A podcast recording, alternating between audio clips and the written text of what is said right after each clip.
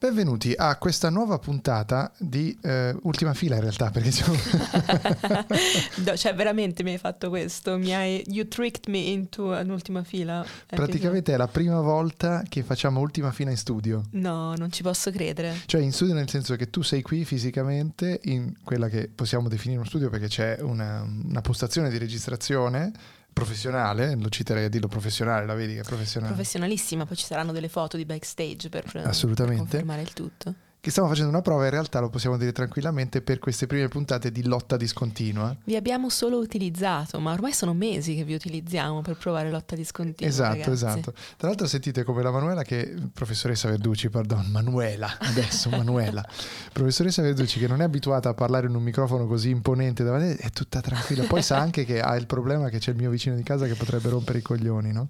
Sì, infatti, no, no in realtà sono, sono, abbastanza affascinata, devo dire la verità. Cercavo di nascondere questa dimensione emotiva, però in realtà. dimensione emotiva. No, te lo giuro, è una cosa molto bella trovarsi davanti con questi microfoni. Ehm, ehm cioè, una... Sembra una roba quasi seria. Sembra, cioè, sembra che stai sembra veramente. Che stiamo facendo qualcosa di serio, sì, ma mi sento come come se mi si fosse risvegliata una vocazione ancestrale per la radio.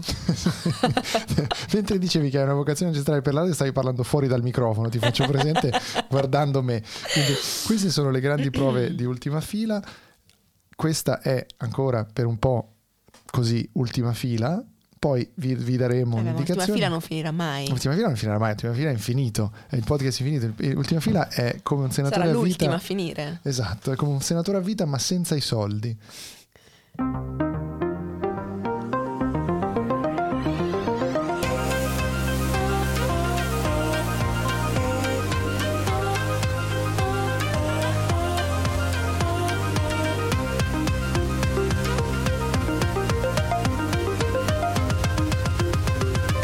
Siamo quelli dell'ultima fila.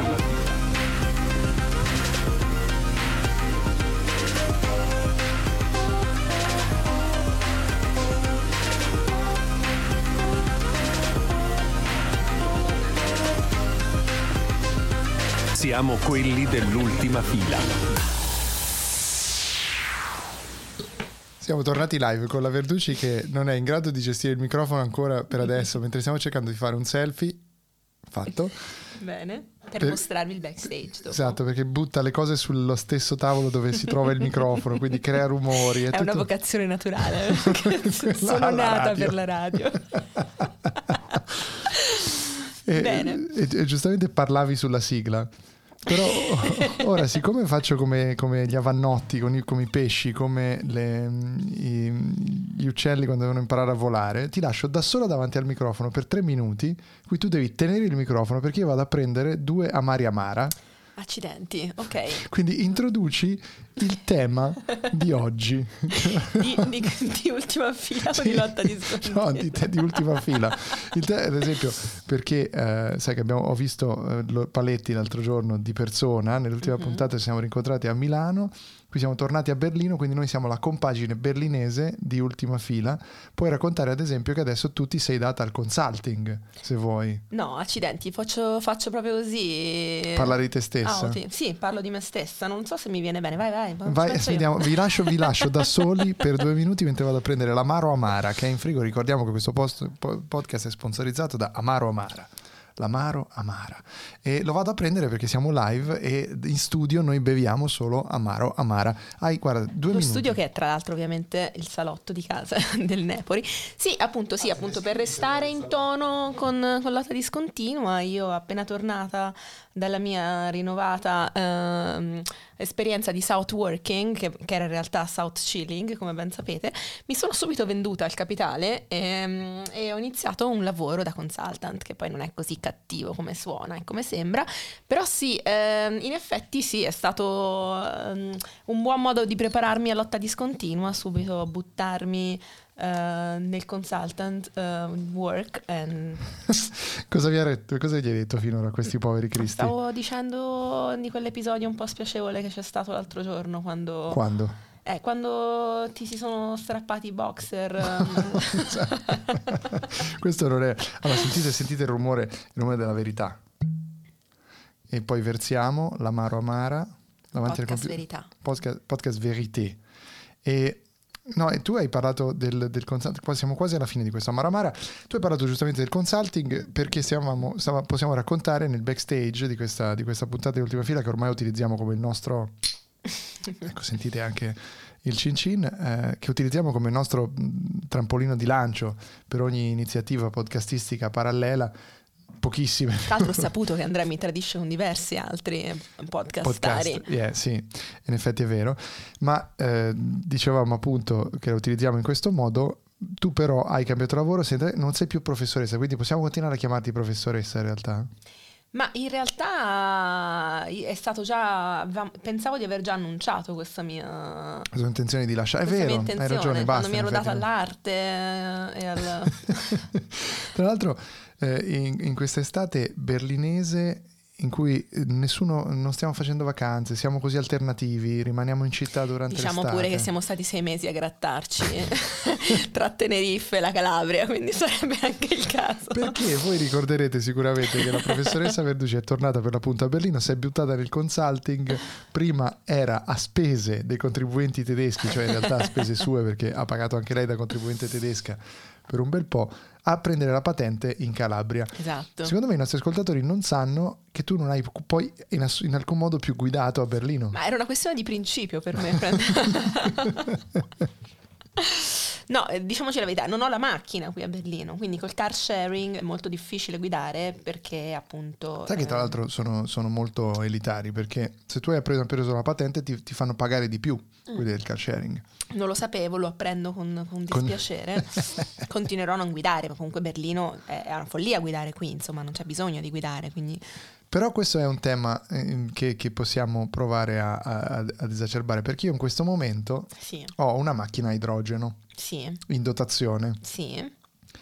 e ovviamente tu come da, da brava esponente di lotta discontinua sei contro le macchine, le macchine, noi le macchine. Però mi faccio venire a prendere per venire a andare al prendere cinema per- per andare al cinema ad esempio parcheggiando peraltro davanti al cinema con una, con una tranquillità. Che era un covo di zecche allucinante, quindi siamo arrivati solo... sì, siamo di sinistra Era il, più, era il posto più alternativo, diciamo, uno degli ultimi posti Quindi rimasti. noi ci siamo presentati a questo posto alternativo berlinese, tra l'altro guarda, quasi finito la Maramara, maledizione, no, è proprio finito.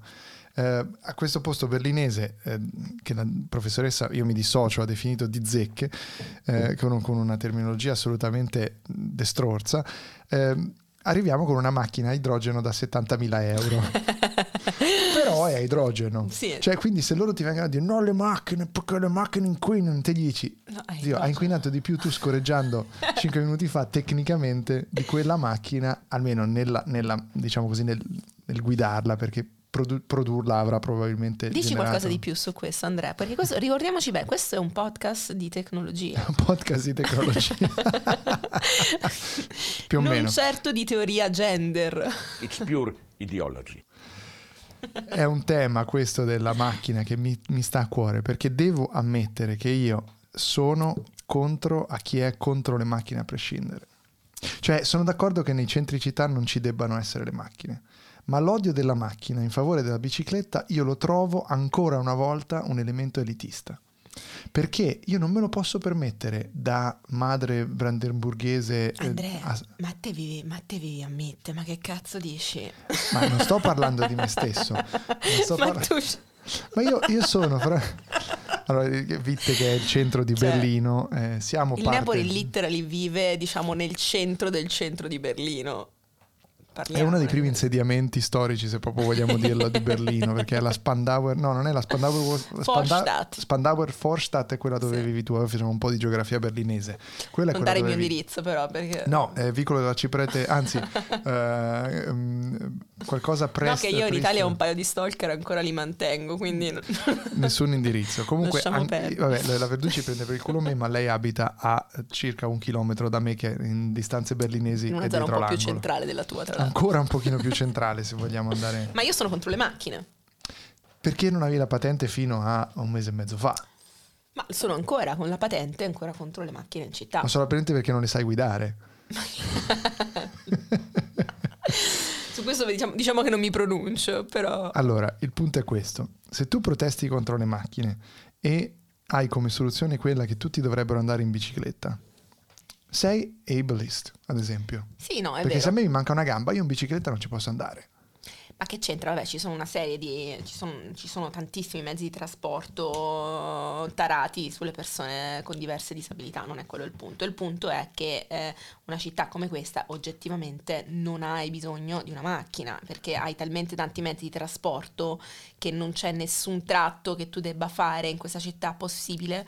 Che, che duri più di massimo 45-50 minuti proprio se devi andare dall'altra parte del mondo ed è comodissimo con una serie di, eh, di mezzi nei quali sono anche considerati, cioè nell'organizzazione dei quali è anche considerato, eh, considerata la disabilità. eh, Sì, è vero, ovviamente i mezzi sono inclusivi Esatto. e su questo siamo d'accordo. Ma se io mi voglio vestire bene e andare fuori e mi devo andare a sporcare in un mezzo pubblico, questa cosa non mi, non mi sta bene. Ma pianta, ma per cortesia. No, però qui c'è un elemento culturale. CD alla Woody Allen. C'è un elemento culturale perché tu guarda lì il tedesco medio fautore della bicicletta, Sì. cioè comunque non è presentabile da un punto di vista estetico. Cioè, se, se l'estetica è anche etica da questo punto di vista, talvolta c'è una, una- una così, una totale abnegazione eh, che presuppone anche una certa antiestetica, nel senso Ma quello direi non è un problema specifico del biciclettatore. No, è diciamo, proprio un problema abbastanza tedesco. diffuso. Ci sono comunque esempi. Però non volevo dire che attecchisce di più il- Sì. l'etica biciclettaria per dire nel nord Europa anche per una questione di stile. Perché all'italiano, non solo perché l'Italia è fatta di colline fondamentalmente, questa è anche un grande differenza, non è una spianata noiosa e, e- e brumosa come Vabbè, ma nord Europa. l'immagine dell'intellettuale di sinistra che magari fa la A Ferrara, perché Esatto, è piatta. a Ferrara che va all'università con Ferrara è piatta, Vuoi cioè. mettere? No. Sì, assolutamente, di nuovo molto elitista questa visione che stai dando, però se ci pensi. No, no, la bicicletta è, è- siamo tutti d'accordo sulla inclusività di certi mezzi, ma ora a parte la, la- la battuta era che c'è una- una- un modo di vestire tecnico del biciclettaro folle, ad esempio, che ehm, io non la farei a vestirmi così per andare a lavorare. Cioè l'idea del vestirmi tecnico, perché probabilmente prenderò una sciacquata d'acqua e poi devo fare otto ore in ufficio, cosa che magari non è più neanche vera ora con il, lo smart working, anzi con il remote working, però c'è proprio un elemento dell'accettazione di una condizione umana e fisica del fare questo tipo di cosa che è molto eh, settaria. Sì. No, sì, sono d'accordo, sicuramente c'è anche una diffusa inattenzione per, per l'estetica. ehm, nel- c'è il Napoli che mi sta facendo segni dalla Sì. regia perché a quanto pare sto scazzando col Non microfono. stai di scherzando, nuovo. ma se parli nel microfono e ti tieni la mano davanti alla bocca, ovviamente alteri. Ho capito, ma sto facendo una Faccio cosa da pensatrice. Mansplaining, ma tienila sotto, tienila sotto la mano. Poi anch'io, anch'io faccio delle cazzate col microfono, per carità, però se posso fare del mansplaining... co- Tra Comunque. l'altro, non so se lo sai, il mansplaining è quando un uomo spiega Sì, le cose sì, me, l'ha, me, l'ha già spiegato Andrea, me l'ha già spiegato, va bene. Insomma, caliamo un, vie- un velo pietoso su questo. No, il pu- appunto, sono d'accordo con te che ci sono delle barriere estetiche in questa storia, però andrebbero semplicemente riconfigurate sicuramente. Non- il problema in sé non è la bicicletta, il problema è tutta l'estetica intorno al biciclettaro berlinese che si può, sulla quale si può intervenire, sulla quale abbiamo il dovere sociale di intervenire Con Napalm. col performativismo, no, no, col performativismo, cioè noi mostriamogli, mostriamoci, mostriamogli che c'è un modo diverso di fare questo, C'è un modo diverso di fare questo ed è il modo del, del mio cantante tedesco preferito, che è, Max Rabe. ah, grande, Eh, sì. Conosci Max Certo. Rabe? Non so se i nostri ascoltatori conoscono. In Italia è diventato famoso perché cantava quella versione di Sex Bomb che sembrava cantata da un transessuale. In realtà era questo suo falsetto ehm, da contrabbasso. Da, da- da E gli con- italiani giù, ah, è il transessuale. un transessuale che cantava, esatto, perché gli italiani... Ignoranti, ignoranti. Madonna santa. Dall'alto della nostra fortezza teutonica eh, vi, vi consideriamo feccia voi italiani, evidentemente, giustamente, no? che cosa brutta gli italiani che cagano sugli altri italiani. Ehm, Max Rabe, che io un giorno ero, ehm, ero mitte, tra l'altro ancora più mitte, quindi davanti al Bode Museo, su questa- Sì. questo scenario molto berlinese, avete visto mille foto da questo museo da cui si vede anche la torre della televisione, Mhm. e eh, c'era questo, qualcuno che strimpellava la chitarra sul ponte, tramonto, ehm, cammino mi giro e vedo che passa questo signore che sembra uscito da un portale spazio-temporale dagli anni 30 ed era Max Rabe, che lui in, abita nella zona e va in giro in bicicletta, una di quelle biciclette olandesi alte, quindi uh-huh. molto ritto e dritto, no? con una postura perfetta, vestito di tutto punto con un tweed bellissimo. Vedi? E un'eleganza sopraffine. E io mi giro e lo guardo e dico, andava anche abbastanza lento, quindi ho tempo di girarmi, guardarlo che passa e dire, Herr Rabe come dire, si, signor Rabe. Eh sì. Lui si gira e mi guarda e fa, ja, guten Abend, e se ne e va. Se ne va. Con questo stile inarrivabile. Questo stile inarrivabile che mi lascia di stucco e dico c'è anche un modo di andare così in bicicletta. Poi in realtà io l'ho incontrato altre due volte con, che prendeva dei voli da Berlino a Colonia, quindi che si fa quindi in treno. Un cattivone, esatto. un cattivone. Come me del resto che venivo pagato per andare a Colonia in aereo. Molto carino questo aneddoto della bicicletta. Io ne ho un altro che è molto, molto meno. carino questo aneddoto è tipo cool story bro. non ce n'è fregato un no, cazzo. Volevo solo dire qual è il mio. Stavo aspettando come tutti, come, come tutti gli uomini carichi di testosterone che si rispettano. Non stavo ascoltando quello che dicevi, stavo solo aspettando di poter dire la mia. Ti do le pasticche di testosterone. Esatto, no, io mi ricordo invece il mio più, bel, il mio più bello aneddoto con la bicicletta fu, um, mi ricordo con il mio fidanzato di allora, stavo passeggiando per le vie di Firenze mm-hmm. e eh, a un certo punto passa qualcuno in bicicletta, questo qualcuno è Piero Pelù, attenzione, quindi oh, be- bellissimo, tutto uh, col suo stile rocchettaro, che tra l'altro faceva anche un po', diciamo, noi gli volevamo molto bene perché veniva sempre a fare aperitivo con noi mm, studenti di lettere lì, però a un certo punto ci diciamo, dai Piero, dai. Però anche meno, dai, c'hai 50 senso, anni ormai. Sì, vai a casa, è tardi, no? E veniva a fare aperitivo con noi, quindi un giorno passa in bicicletta e il mio ragazzo di allora, che non, non era molto appassionato di musica rock, diciamo, italiana, pop, eh, mi ricordo che ci fu un momento in cui ci siamo guardati e non abbiamo capito subito che fosse lui, ma lui si è girato verso di me e poi l'ha, l'ha puntato e a voce molto alta ha detto guarda Ligabue! No. e lui se l'ha presa malissimo. Sì, sì, sì. ricordo che ci guardò malissimo. Ma poi la scusa è stata, no, ma io mi riferivo al pittore, al sì. noto pittore. Bel film, tra l'altro, la Berlinale del, del 2020. Quello su Ligabue, il pittore, no? Bello, che, che, tra l'altro era pieno di italiani che pensavano di andare a vedere un film su Ligabue, il cantante. su... no, non è vero. Ci scusiamo con gli italiani per questo. Ma anche no, anche no. a troncare nel culo. Cioè, allora, io eh, sono devastato dalla, dalla fine dell'Amaro Amara. Sì. Quindi ci sarà da comprarne un altro, ci sarà da inviarlo. Sì. Oppure se, se volete fare un, una, un'opera buona, inviate da Amazon eh, una bottiglia di Amaro Amara a Vicolo dell'Arciprete 1. Ma no, ma 2521 poi, in Brescia. Ma arriva Lorenzo. Sì, lo volevo fare per lui, perché poverino è sempre, è sempre lui che deve fare queste organizzazioni. Tra l'altro vi ricordo che è ancora attivo il, il contest per vincere il catalogo di Cortona on the Move eh, firmato da noi, da me Lorenzo Paletti, a Milano davanti a una gigantografia del, del, sindaco Sala, perché ricordiamo che Milano è sponsor ufficiale di Ultima Fila, il comune di Milano, il comune di Milano. Quindi potete ancora vincere mandando non anche peraltro una cartolina, a, shh, una cartolina a eh, Vicolo della Ciprete 1 a Lorenzo Calonghi Severi Paletti. Mi raccomando, non mancate e dobbiamo trovare una soluzione per la Mara. Eh, abbiamo, sono felice del tema di questa puntata, della bicicletta e del... C'è qualcosa che vuoi ancora aggiungere prima di chiudere su, su questo tema? Cioè, mh, per me c'è un'altra cosa sì, da dire. Dimmi. Che il biciclettaro berlinese o tedesco in generale, sì. quando poi monta in bicicletta, riproduce quei meccanismi anali che riproduce in molti altri elementi della sua vita. Quindi quello della assoluta autorità stradale su di te, ad esempio. Ah sì, vabbè, mm, vuoi che racconti il famoso episodio? Il famoso episodio, cioè, c'è un altro aneddoto che tu c'è hai. un altro perché, aneddoto. Perché voi dovete sapere, fammi fare un'introduzione e, e tu lanci l'aneddoto, che è questo. La Verducci ha sulle palle, proprio le sta proprio sulle palle, la, una cosa molto tedesca, che è quella che se tu stai facendo una cosa sbagliata, ci sarà sempre qualcuno che per quanto la cosa sia sbagliata, è giusto che ti, ti venga fatta notare, si prenderà del tempo per smettere di fare qualsiasi cosa stia facendo, venire da te e dirti per filo e per segno cosa stai sbagliando. Stai sbagliando. Stai sbagliando Perché è proprio, è proprio uno sport nazionale. Sì. Sì. E quindi tu alla fine ossessionata, diciamo così, anche eh, esasperata da questo comportamento tipicamente tedesco, racconta cosa è successo.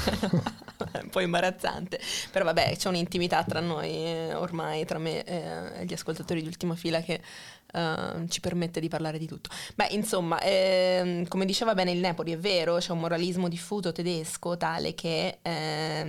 È una cosa vista molto bene investire le proprie energie personali nel correggere il comportamento altrui, soprattutto dove è visibile, dove è visibilmente sbagliato, quindi per strada.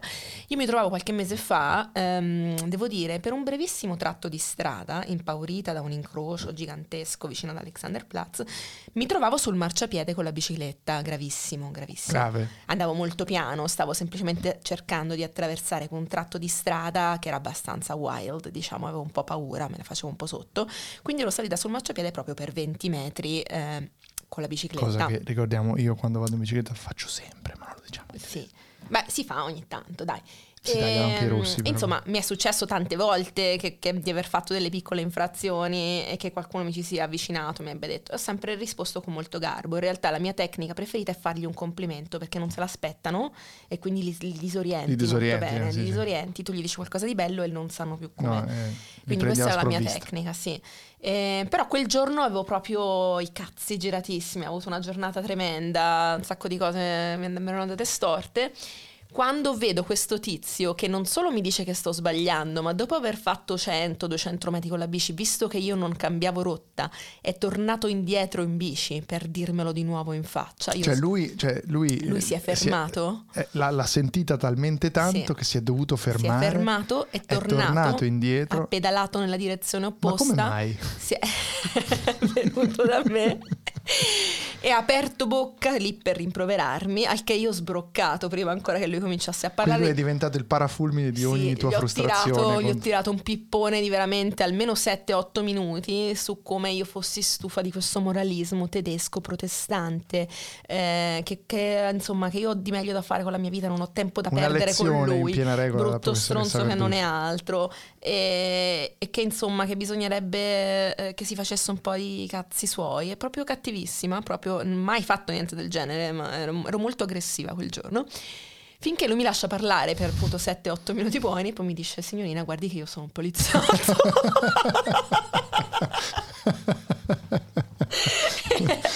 E tra l'altro in realtà si è, si è- si è dimostrato alla fine anche abbastanza Sì, sì, sì. tranquillo Eh, ce la siamo arrestato. alla fine. È talmente paradossale come cosa che poi alla fine mi sto ancora leccando le ferite, però è stata una bella figura di merda. Poi tra l'altro ti ha detto io sono cattolico in realtà. Sì. Uno dei pochi. In realtà questa era invece la cosa bella poi del protestantesimo tedesco è che quando tu arrivi davanti alle chiese ci sono cose del tipo scritti l'omofobia è un peccato. Cioè, Sì. Quindi questo è invece il grande vantaggio poi della- del prote- protestantesimo tedesco che porta a queste situazioni, se, se mai vivrete in Germania ve ne accorgerete, il fatto di essere ripresi pubblicamente per gli errori. Qui ad esempio, per chiudere, non si attraversa mai in rosso ai semafori pedonali e poi c'è la postilla per gli italiani, che non so se lo dicono solo gli italiani, eh, però lo so perché lo, fa- lo fate lo stesso. Non fatelo quando ci sono i bambini. Non so Sì, se ti è mai vero. capitato che ti abbiano Certo, detto questa assolutamente. Cioè assolutamente. fatelo, va bene, lo capiamo che dovete farlo. Però se ci sono dei bambini, non, Non fatelo. fatelo. perché sennò insegnate ai bambini, non insegnate ai bambini, diceva Giorgio Gaber, eh, non insegnate ai bambini tedesco e non attraversate la strada col rosso. Al che appunto a uno gli viene da pensare, ma sarebbe anche bene che a tuo figlio gli insegnassi a rispettare le regole solo se sono sensate, non tipo, non lo so. Eh no, e qui, e qui è il grande tema che non sarà mai eh, raggiunto, quello della, della fusione, perché io sono sempre di questa idea, che se si potesse in qualche modo fondere la flessibilità italiana, che diventa eccessiva, Sì, e una eh, certa sì. rigidità tedesca, tedesca, topo su questo. saremmo No, in realtà non si può. il popolo più potente del mondo. Qualcuno ci aveva provato. aiuto, aiuto. Cinemino di periferia, ultima fila, al buio. Si sente lui che gli fa lei. Ma stai zitto coglione.